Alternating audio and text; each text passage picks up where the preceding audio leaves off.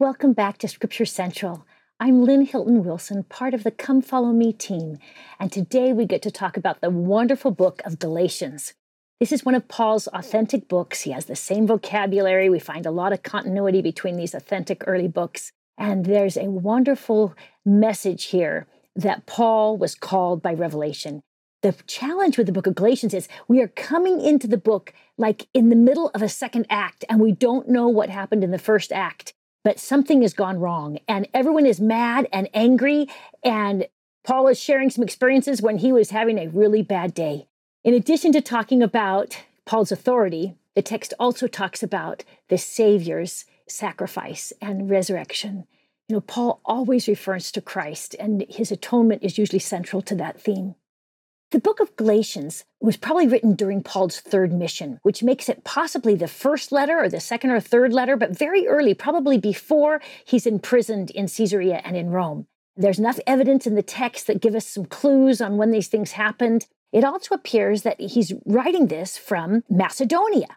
In the book of Acts, if you want to follow along, just go back to chapters 13 to 16 and you can see where it falls in.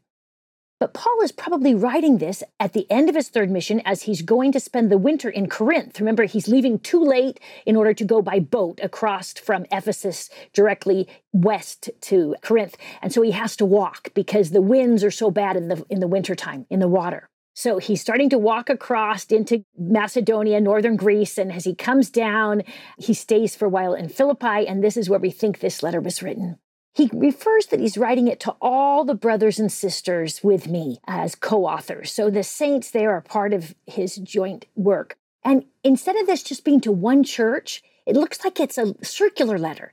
It's written to many churches in Galatia, possibly up to eight churches that are there that he first saw on his first mission with Barnabas. And then again, he came back again with Silas on his second mission. He's writing them and reporting. But it sounds like between his visits and this letter, there has been some people coming in trying to not just usurp Paul's authority, but also um, change the story. And Paul is defending himself over and over again in this letter. We've got four major themes in the book of Galatians. The number one is that Jesus fulfilled the Mosaic law of sacrifice. The second is that the law of Moses should not be a burden to the Christians. Then he gives us some powerful autobiographical details that we don't have anywhere else, but they do collaborate with consistency with the book of Acts. He corrects false teachers and he especially attacks the Judaizers. And just as a reminder of this vocabulary, this is a word that Josephus used. We find it in certain translations of the New Testament, but it means one who is a Jewish convert, who loves the Savior, who accepts him as their Messiah, but they also want to keep all the law of Moses. They want to keep every detail. They don't want to give up any of it. Christianity is just one more prophet idea rather than a fulfillment of the law. So, those Judaizers is what he attacks this whole letter long.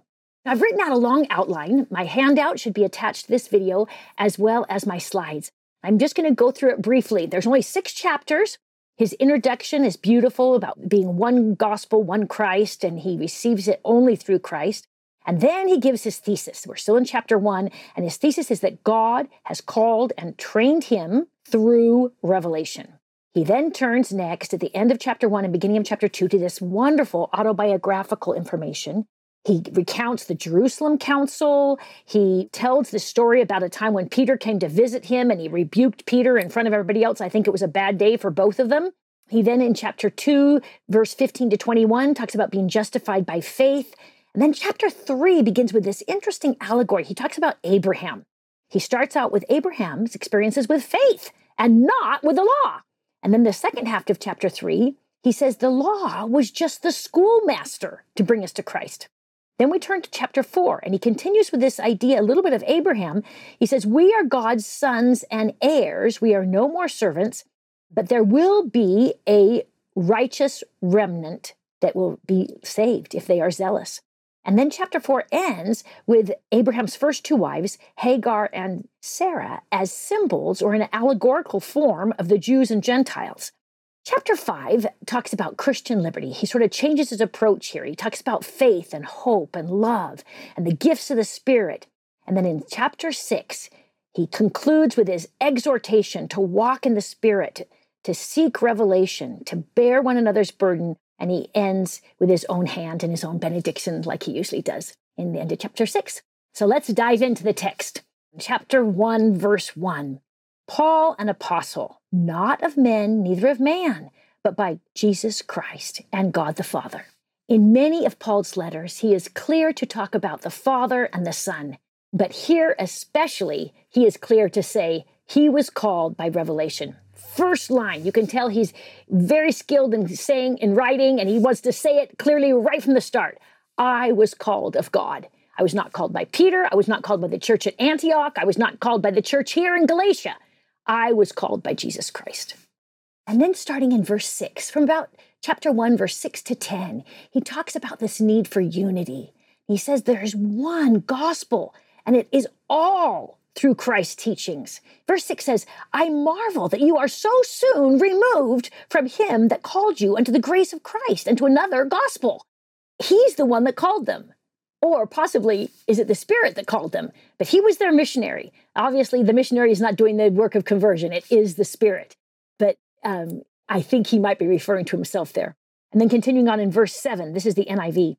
Evidently, some people are throwing you into confusion and are trying to pervert the gospel. So, right from the start, we learn that there is a huge problem going on, and he is addressing it. We don't know why or how or who, but it's very clear that he's trying to reroute and align these people once again with Christ's teachings. Verse 10 says, Am I trying to win the approval of men or God? If I were still trying to please people, I would not be a servant of Christ. By reading through the lines, it sounds like one of the ways that Paul is being attacked is saying he's just doing this to receive the approval of man. He's just doing this so that he can have power and prestige and esteem. And he's just saying, ah, you know, he's trying to pull out his hair. This is ridiculous. This is not what I'm trying to do. And then we get his thesis, verse 11 and 12 in chapter 1. I make it clear to you. This is the NEB translation. The next is the NIV translation. I want you to know, brothers and sisters, that the gospel I preached is not of human origin. I received it by revelation from Jesus Christ. You know, he's referring back to his first vision, his second vision. Remember, the book of Acts has seven visions, and he's been filled with the gift of prophecy and revelation the entire time he's been a missionary, and now that he's an apostle of Jesus Christ. Verse 13 continues on being more exceedingly zealous of the traditions of my fathers. So he goes back to say, Remember, I was a Pharisee. Remember, I was fighting against the church. I was so zealous. I was trying to live all the thousands and thousands of these oral laws. I was going in the wrong direction, and it was Jesus Christ. It was the vision where he came and corrected me. That is what changed me around. In verse 15, it says in the New King James Version, God, who separated me from my mother's womb, called me by his grace. Now, I want to just remind you that that word separated is also translated sometimes as set apart. And when it says my mother's womb, that means before I was born. We have so many examples in the New Testament where a pre mortal life is referred to. But I think that we are one of the only Christian traditions, if not the only Christian tradition, that has that in our theology, that has that in our doctrine, that not only are we going to live afterward eternally with our Father, but that we have lived before with Him as well, and that we do have that personal relationship. And now Paul turns on to his autobiographical information, and he gives us some details that we don't have in the book of Acts. He says in verse 18, after three years, I went up to Jerusalem to see Peter and abode with him 15 days. So he's been converted. He's had his experience. He stays with Ananias. He was made uh, he was healed of his blindness. He stays there and preaches for a while. And after three years from this first vision, he comes down to Jerusalem, but he's so frightened to see other people, he just stays with Peter. And for 15 days, he lives with his family there. So even though he's a Christian, no one in Jerusalem has seen him yet. I guess the problem was someone is claiming, oh, I knew him in Jerusalem before and I know this and this. He's saying, nobody saw me only Peter and James. Now, James is the name for Jacob. So we have lots of James, just like we have lots of Marys. In the New Testament, we know have at least three. The first one, of course, is the son of Zebedee and Salome, the brother of John the Beloved. So that would be Peter, James, and John. Um, but he has already been a martyr by this point of writing the Galatians. And then we have the account of James, the other apostle, and then the brother of the Lord. And this is that one. And we know that he becomes a great leader in the church. We learn in the New Testament that even though he didn't follow Christ all during his ministry, that he didn't believe Jesus was the Messiah, once Jesus died and was resurrected, he appeared to Peter and his brother, James. And from that appearing, he was able to change as well. And he becomes a great leader for the church in Jerusalem. Continuing on with this autobiographical information into chapter 2, chapter 2, verse 1 reads 14 years after I went up again to Jerusalem with Barnabas, and I took Titus with me also. Now, this collaborates with Acts chapter 15, as well as several other verses in Galatians. So he's come down this 170 miles down to Jerusalem, and he is meeting with the saints again after his first mission. He needs to talk to Peter. He needs to talk to the whole church to say, we've got to have some continuity on this question of how much of the law of Moses should we be asking our Gentile converts to be living. And that became what we call now the Jerusalem Council. Let me just give you a timeline here. Galatians 1 parallels with Acts chapter 9 with Paul's conversion. And then we have a short verse or two on his time in Damascus. That's verse 17 in Galatians 1. Then we refer to his visit to Peter and John in Galatians 18. And then Galatians chapter 2, verses 1 to 3, correlate with Acts chapter 15 with this Jerusalem council. But continuing on with verse 2 in the BSB, I went in response to a revelation, and I set before them the gospel that I preached among the Gentiles. But I spoke privately to those recognized leaders for fear that I was running or had already run in vain. This is fabulous. We're learning that the missionaries are obedient to the leaders of the church, that there's an organization. Sometimes in biblical history and early Christian history, the theories develop like Paul started a church, Peter started a church. No, no, no. It's Christ church. It's not even President Nelson's or Joseph Smith's church. It is the church of Jesus Christ. And he is running it on the other side of the veil for Peter and Paul, as he is now, and, and as he did on earth during his ministry.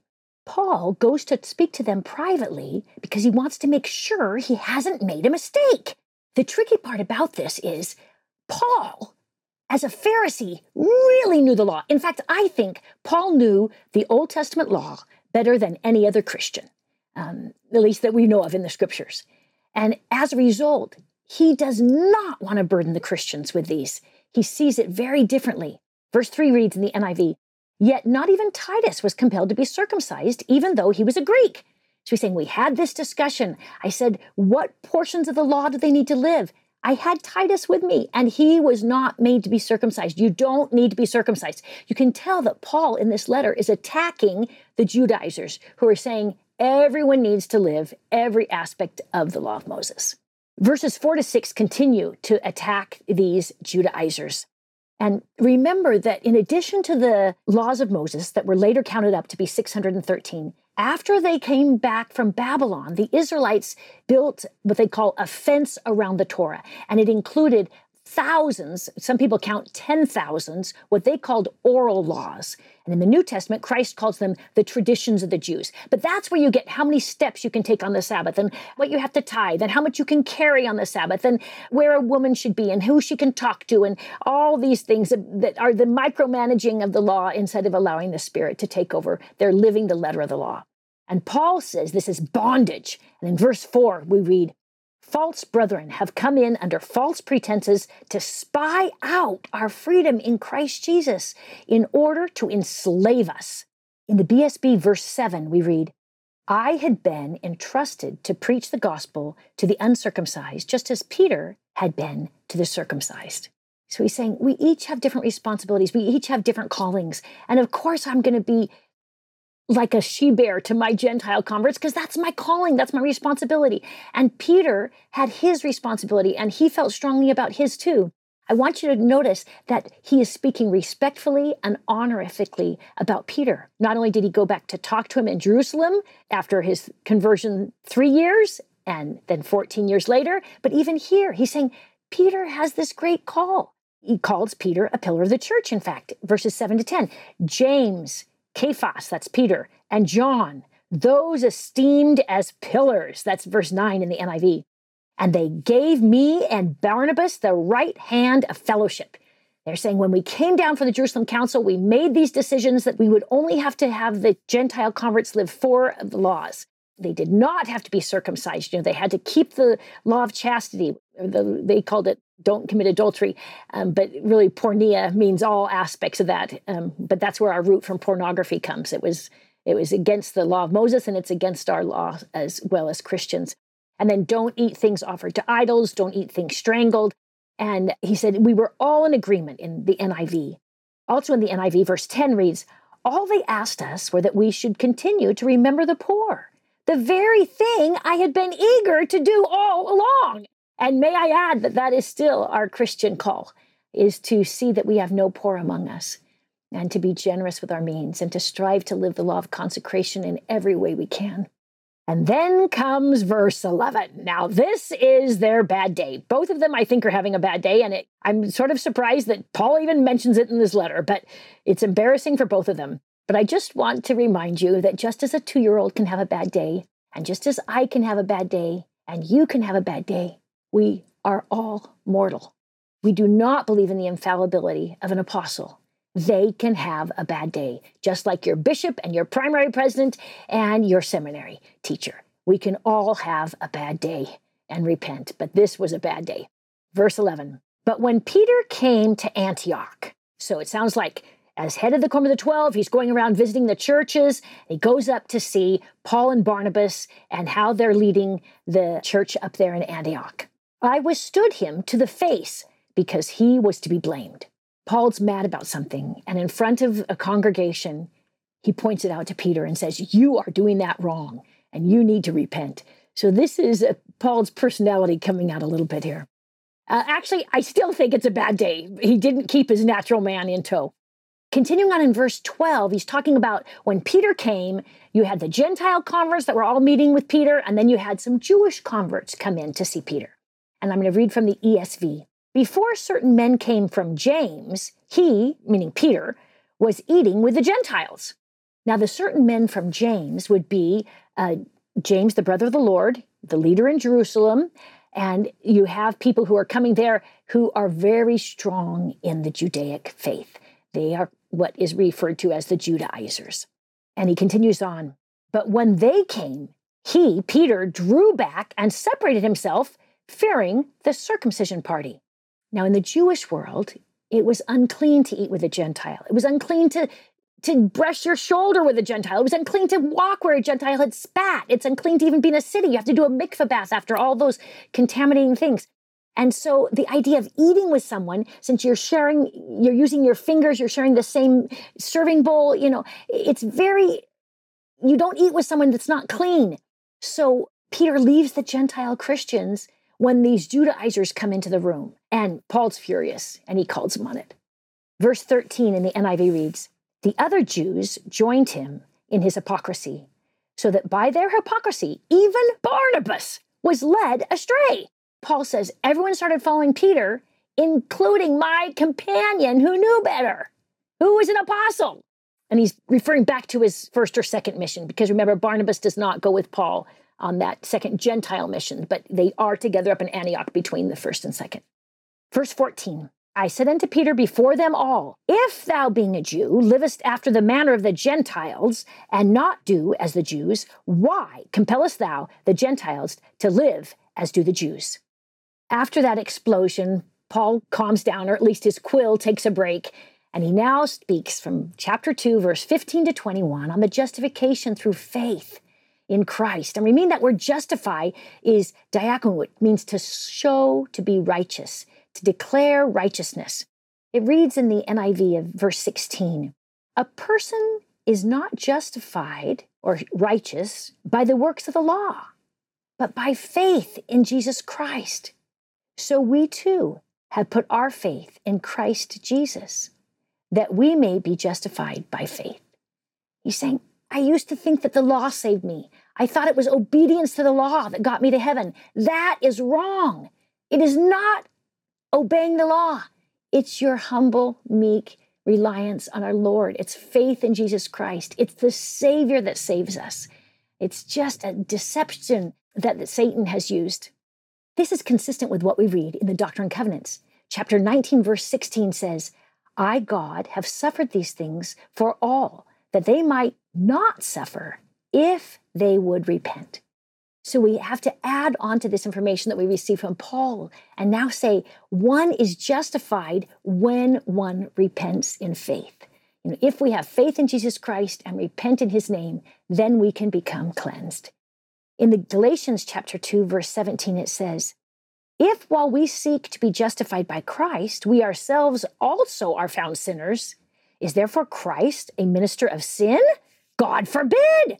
So he said, Hey, if we make a mistake and we're sinners, even after we've committed ourselves to be Christ's servants, is there just repent, change, keep going.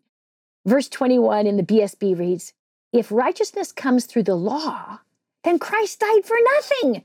He's saying if we could be saved by obeying these thousands of laws, why did our Savior go through this whole atoning sacrifice for us?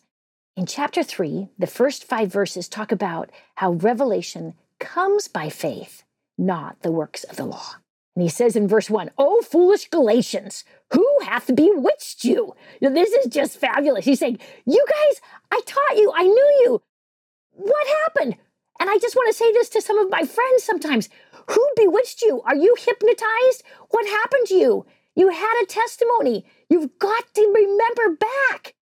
He then follows through with six questions in these next five verses of chapter three. I'm going to read some of them from the NIV. After the who has bewitched you, he says, Did you receive the Spirit by the works of the law or by believing in your heart? Are you so foolish? After beginning by the means of a spirit, are you now trying to finish by the means of the flesh? Have you experienced so much in vain if it really was in vain? Does God give you his spirit and work miracles among you by the works of the law or by your believing what you heard, meaning what you heard of Jesus Christ.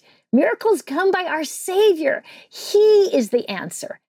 The next few verses of chapter 3, verse 6 through 14, Paul goes back to talk about our father Abraham. But instead of just using him as the father of the tribes of Israel, of the Jews, he refers to him as the father of the Christians because of his faith. Verse 6 reads As Abraham believed God, and it was accounted for him for righteousness. And then he says, you know, so too should we. And verse 7 in the NIV reads, Those who have the faith are children of Abraham, and all nations will be blessed through you. He's saying he already exhibited faith before he received the law of circumcision. And he goes on to talk about this in verse 10. This is in the BLB translation. For as many as are of works of the law are under a curse. Cursed is everyone hanging on a tree. This idea of being cursed for hanging on a tree is repeated three times in the Old Testament Deuteronomy 21, 27, Habakkuk 2, and Leviticus 18. Three different books, four different times. And all these references are in my handout as well. This is one reason why the Jews had a hard time with Christ's death is he's hanging on a tree being crucified. And they know that that means he's cursed. Well, as you recall, the Gentiles thought he was cursed because no God would ever have to die. You know, a God is immortal. So everyone has their own problems with this, but I just see this as Satan trying to tear away from anyone's faith in Jesus Christ as the Savior of our world. In chapter 3, verse 14, it reads, that the blessings of Abraham might come on the Gentiles through Jesus Christ, that we might receive the promise of the Spirit through faith. Now, did Paul or the false teachers in Galatians first use this example of Abraham? I don't know. But he goes on and finishes it up quite a bit. And he uses this idea of Jewish midrash. You know, it's sort of a discussion where you're arguing against an opponent and giving examples like it was a dialogue. Verse 15 and 16 in chapter 3 read in the NIV Brothers and sisters, the promises were spoken to Abraham and to his seed, meaning one person who is Christ. So seed is singular. Abraham's seed, the only person who is born with only one mortal parent, is our Savior, Jesus Christ. And he's taking us not only back to Genesis chapter 2, but then references in Genesis 13, 15, and Genesis 24, 7. Verse 19, Paul continues asking these questions, and in the NIV reads, Why then was the law given at all? It was added because of transgression until the seed to whom the promise referred had come. So we had to live it because of transgression.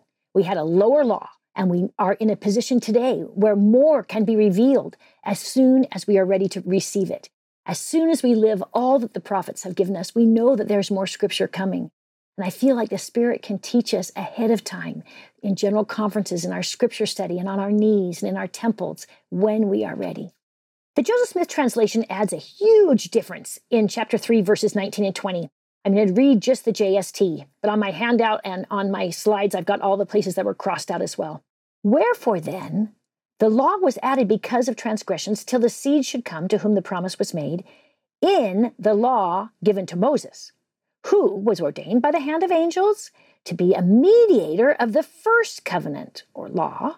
And now this mediator was not a mediator of the new covenant, but there is one mediator of the new covenant, who is Christ, as it is written in the law concerning the promises made to Abraham and his seed. Now Christ is the mediator of life, and for this is the promise of God made unto us. Beautiful changes there on the JST that again focus on Christ, that talk about the atonement. You know, I just feel like this is exactly what Nephi said. We talk of Christ, we preach of Christ, so that our children may know to what source to look for a remission of their sins. I feel like there's never a meeting, there's never a time when we cannot preach of Christ or testify of Christ or praise our Savior, Jesus Christ. Continuing on in verse 21 to 23 in the BSB, is the law then opposed to the promises of God? Certainly not. And he's saying, don't throw out the law. The scripture pronounces all things confined by sin. And before this faith came, we were held in custody under the law. He continues on in verse 24, and again, there's a little bit of JST change here. Wherefore the law was our schoolmaster until Christ.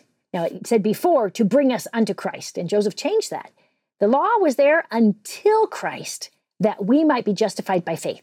So the Mosaic law was to act as one under with direct responsibility. It's sort of like you're the schoolmaster, you're the tutor, or you're the one who has responsibility over these children and you've got to raise them correctly. Another translation is a guardian in the NIV or a trainer in the BLB or a guide. You know, the, the law was a guide or a tutor or something for these children. Paul's thoughts are very consistent with the Book of Mormon. And I'd just like to share an idea of another group of devout Christians who believed in Jesus Christ but they were still under the law. This is 2 Nephi, chapter 11, verse 4. My soul delighteth in proving unto my people the truth of the coming of Christ. For for this end hath the law of Moses been given, and all things which have been given of God from the beginning of the world unto man are the typifying of him. You know, it's not just the law of Moses that typifies Christ or that is symbolic or allegorical of the coming of our Messiah. So is the law of the harvest. So is nature. So is the heavens. So is the lives of the prophets, we're told. You know, everything is to lead us to Christ. And our Savior has created this world with so many messages to take us to our knees. But Satan is counterattacking, and we have to fight him every day. Chapter 3, verse 26 reads For ye are all the children of God by faith in Christ Jesus. He's saying you're not going to become adopted into Christ's family unless you have faith to join, unless your faith is so strong it's going to end you to become like him. It's going to motivate you to work like him and live like him. Verse 27 reads in the BSB All of you who are baptized into Christ have clothed yourself with Christ. Now, this is an interesting use of the word clothed here in the BSB because the word clothed, remember, in Greek is endued or endowed, and it refers to a ceremony where there is an endowment of power given, like when a king is, is coronated or something, or a priest is given his first robes and his um, cleansing and his washings and anointings. You know, that's that clothing that a priest receives, is what he's saying here. You've been clothed with Christ's message. Verse 28 there is neither Jew nor Greek. There's neither bond nor free. There's neither male nor female, for ye are all one in Christ Jesus. So, whatever is being attacked against Paul, he's trying to say no divisions. Let's allow the Gentile converts and the Jewish converts to sit together and to be one in Christ, not having separate tables, not eating separately, not doing things separately, but combining our faith to have a stronger church here in Galatia. Now we turn to chapter 4, and it begins off with the first 11 verses talking about how God's sons and daughters are heirs. They are no more servants. It reads in the New King James Version The heir, as long as he is a child, does not differ at all from a slave. Now, remember in this world, we talked about this earlier in the Gospels, um, the Roman world has one third slaves and servants. It's the same word, although they do different things. And in the big cities, it's about a half. There's an enormous understanding of the pyramid, the social hierarchy in the Greco Roman world and in the Judaic world, actually. So Paul's making this analogy between in a normal household, I mentioned earlier that there's usually eight servants or slaves, middle class, normal home. So he's saying a child in this home is doing the same work as a slave. They're going to help their father eat. They're going to get them dressed. They're going to be helping in the kitchen. They're going to be helping in the yard. They're going to be doing their chores. You know, they're they are servants to their parents until they come of age. And then the heir, after age 12 and a half, is no longer considered a child. They are an adult and they become an heir and will receive what their father has upon the passing of their father. So Paul takes this idea in Galatians chapter 4 verse 7 and I'll read it in the NIV. So you are no longer a slave, but God's child. And since you are his child, God has made you also an heir. We become adopted into Christ's family through obedience to his laws, through faith. remember, faith is an action verb in the Greek. It's not a passive verb. It's those people that can actually um, become like our Savior and apply the gifts of the Spirit. Now, the second half of Galatians, starting in chapter 4, verse 12 to 20, talks that Christians should remain zealous in righteousness. Just because you are zealous in the Judaic cause, stop counting your steps and spitting on rock instead of on dirt or whatever. You know, now take all that zealousness and apply it to our Savior, Jesus Christ. We don't want any passive Christians here. We don't want anybody who says, I'll just try to get into heaven. As long as I'm the last one there, I'm happy. No, we have to sacrifice to get in. We have to serve God with all our heart, might, mind, and straight to get in. And he says in verse 12 with the Joseph Smith translations, Brethren, I beseech you to be perfect as I am perfect. For I am persuaded, as ye have a knowledge of me, that ye have not injured me at all by your sayings. This Joseph Smith translation, I think, is saying we're trying to be complete. Remember, the word perfect is whole and finished. And he's trying to say, I'm trying to perfect your faith. I'm trying to help you move through the um, gospel of Jesus Christ so that you can become like Christ. The whole thing is to come unto Christ. That's the whole reason why we have ordinances and covenants. It's to come unto Christ. So he's saying, You're not hurting me, you're hurting yourself. You're hurting our Savior. 13 and 14 continue on. Ye know how through the infirmity of the flesh I preached the gospel unto you at the first, and you received me as an angel of God. So there's some challenge that he has physically that he doesn't go into detail about. The saints knew all about it. He says, I was not feeling well. I was not doing well. And you received me like an angel. Do you remember our first meeting? You know, he's having them go back through this trial.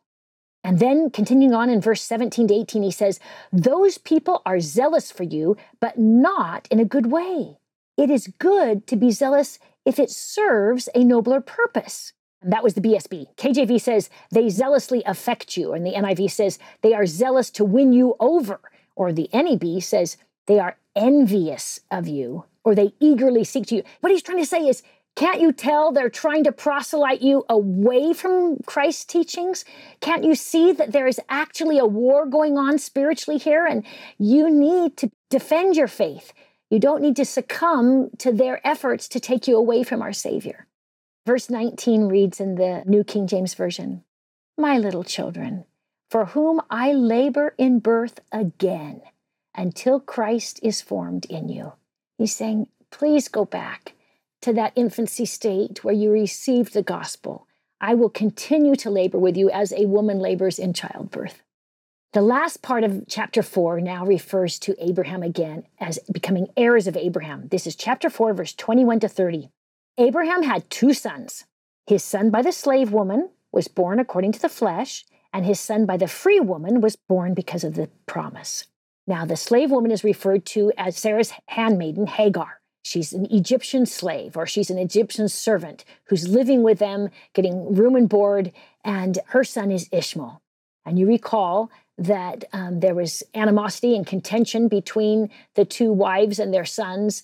And the Lord said, allow them to establish two different nations and allow them to leave. That's what he was referring to here. Verse 24 in the NIV reads, These things are being taken figuratively. The women represent the two covenants. So he is talking obviously to people who really are saturated in the Jewish law because to us this doesn't sound quite right. I mean, why would you ever want to be equated to Hagar? Why would you ever want to be equated to you know, it's just it's just crazy, but it made sense to his audience. This is a very well-known story and he's trying to say, can't you realize that um, Abraham's example through Isaac is Jesus Christ. It's the freedom that we can receive through his atoning sacrifice if we would repent chapter 4, verse 25, the NIV reads Hagar, and I'm skipping ahead a little bit, bears children who are to be slaves or to the oral laws, you know, to all these Jewish laws. He's just making an analogy. It really isn't true. And then he turns to talk about Sariah or Sarah's son and with Abraham, Isaac. And so reading in verse 28 and 30 in the NIV, now you brothers and sisters, like Isaac, are children of the promise. And what do the scriptures say? Get rid of the slave woman and her son, for the slave woman's son will never share in the inheritance with the free woman's son. Now, that is what the scriptures say, but I don't think we understand the whole picture, and I'm looking for more light and truth on that one in heaven when we can sit down and talk to Hagar and Sarah on that one. Chapter 5 begins the first half, verses 1 through 15, on the liberty that comes through our Savior Jesus Christ. And he's not saying that there are not laws, but they're saying the ability to repent, to take off your barnacles, to come unto Christ and be forgiven is so much greater than the fear and trembling and anxiety that would have existed in living every single little oral law. And no one knew that better than Paul because he had been a Pharisee.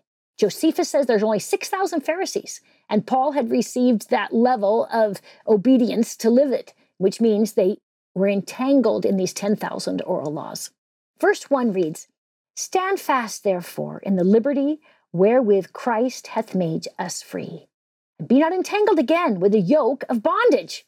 So he's saying, you know, we are to put on, share our yokes with Christ. And when we are shared with Christ, it's not a yoke of bondage. It's a yoke to grow and progress and have freedom. Verse 2 continues on in chapter 5 I, Paul, say unto you that if ye be and he's using the word circumcised as the sign of the law of Moses. If you be only circumcised, then Christ, meaning your Messiah, shall profit you nothing. If all you're going to do is think that the sign of the covenant that was given to Abraham is sufficient, you've lost the message. It wasn't the sign of the covenant. It's Abraham's faith, it's his obedience, it's his charity, it's his long suffering, it's his sacrifice that allowed him to become the promised Galatians 5 5 continues on. We, through the Spirit, eagerly wait for the hope of righteousness by faith. Now, remember that this idea of waiting implies that our growth in righteousness takes time, while faith implies that our growth in righteousness includes action. I want you to keep that in mind. Don't become disappointed in yourself. Realize I can do better and move on. But don't become disappointed because we make some mistakes. That's Paul's whole message is we need a savior. We need to be redeemed and, and utilize the grace of our dear God. Verse 6 continues on in the BLB Neither circumcision nor uncircumcision has any power, but only faith working through love. The actual act of circumcision was just a sign of entering into the covenant to, to prepare for the Messiah and to defend his laws. Um, but the word circumcision continued to grow at this time until it encompassed the whole law of Moses. So they used them interchangeably. Chapter 5, verse 7 to 10 now starts with an analogy of running a race. You are running a good race. Who cut in to keep you from obeying the truth? And skipping down a little ways, the one who is throwing you into confusion will have to pay the penalty. That's the NIV translation. And he's saying, You are completely messed up, but it's not your fault. You've got a false teacher, and they'll have to pay the penalty with God. In verse 13, we read in the NIV, You, my brothers and sisters, were called to be free. And then verse 14, For the entire law is fulfilled in keeping this one commandment love your neighbor as yourself. But I would just like to pause and say, Paul was not there at the Last Supper. Christ said, I give you a new commandment to love as I love. I feel that's much greater, much harder to achieve, but also much more important. Also, Paul is quoting the second commandment. It's always important to remember that we must obey God before we try to appease humanity. God is our first commandment, and then we love our neighbors. But the new commandment for Christians is to love like Christ loved. Verse 16 If you are guided by the Spirit, you won't obey your selfish desires. Now, that's the CEV translation. Now, in the KJV, it says, Walk in the Spirit, and ye shall not fulfill the lust of the flesh. But the whole idea is if we have the Spirit as our guide, we aren't going to be um, as tied down to the natural man. The Spirit can encourage us. You know, if we take upon ourselves the name of Christ and everything we do during that day, if we are doing it in the name of the Savior, we can be empowered. We can receive the enabling gift of His atoning sacrifice to be overcome Satan's temptations and our natural inclinations of the natural mortality. In chapter 5 now, he sets up two parallel accounts. He talks about the works of the flesh, and then he turns and talks about the works of the Spirit. The acts of the flesh are sexual immorality, impurity, debauchery, idolatry, witchcraft, hatred, discord, jealousy, fits of rage, selfish ambitions, dissensions, factions, envy, drunkenness, orgies, desirous of vain glory, provoking one another, envying one another. You know, he's just listing a whole lot of, of awful things that go on. And then he says, But if you're going to work under the Spirit, and now he turns in verse 22 But the fruit of the Spirit is love and joy, peace, forbearance, kindness, goodness, faithfulness, gentleness, and self control. Against such there is no law. Those who belong to Christ Jesus have crucified the flesh with its passions. When we have the Spirit, we do not have the desires to break Christ's laws. We want to do better. We want to become more like Him. When we have the Spirit, we don't want to say anything wrong or do anything wrong. It's when we offend the Spirit that those things come in. I want to just pause for a minute and talk about the differences between the gifts of the Spirit and the fruits of the Spirit. One is the means and one is the end. The fruits of the Spirit are the end of the law.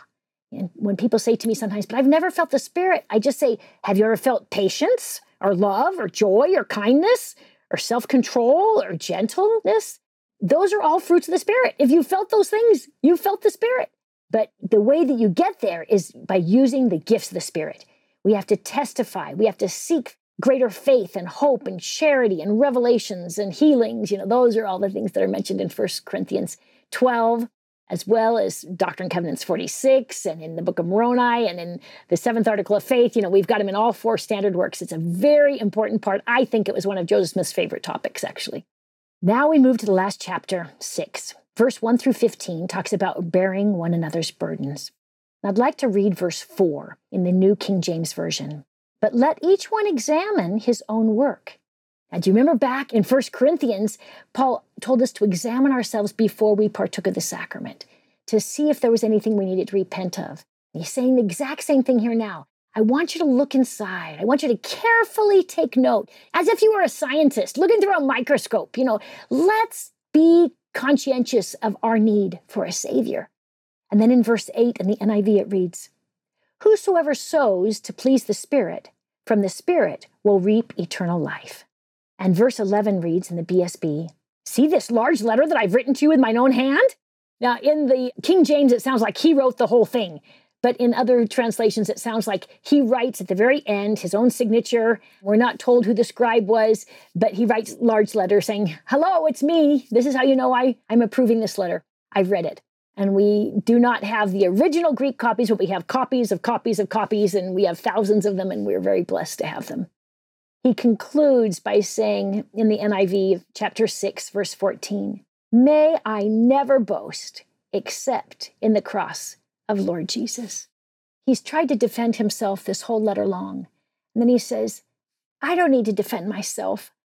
I never want to boast. I am a human with a lot of faults. I just want to boast in my Savior because he is the Son of God. And I believe that with all my heart.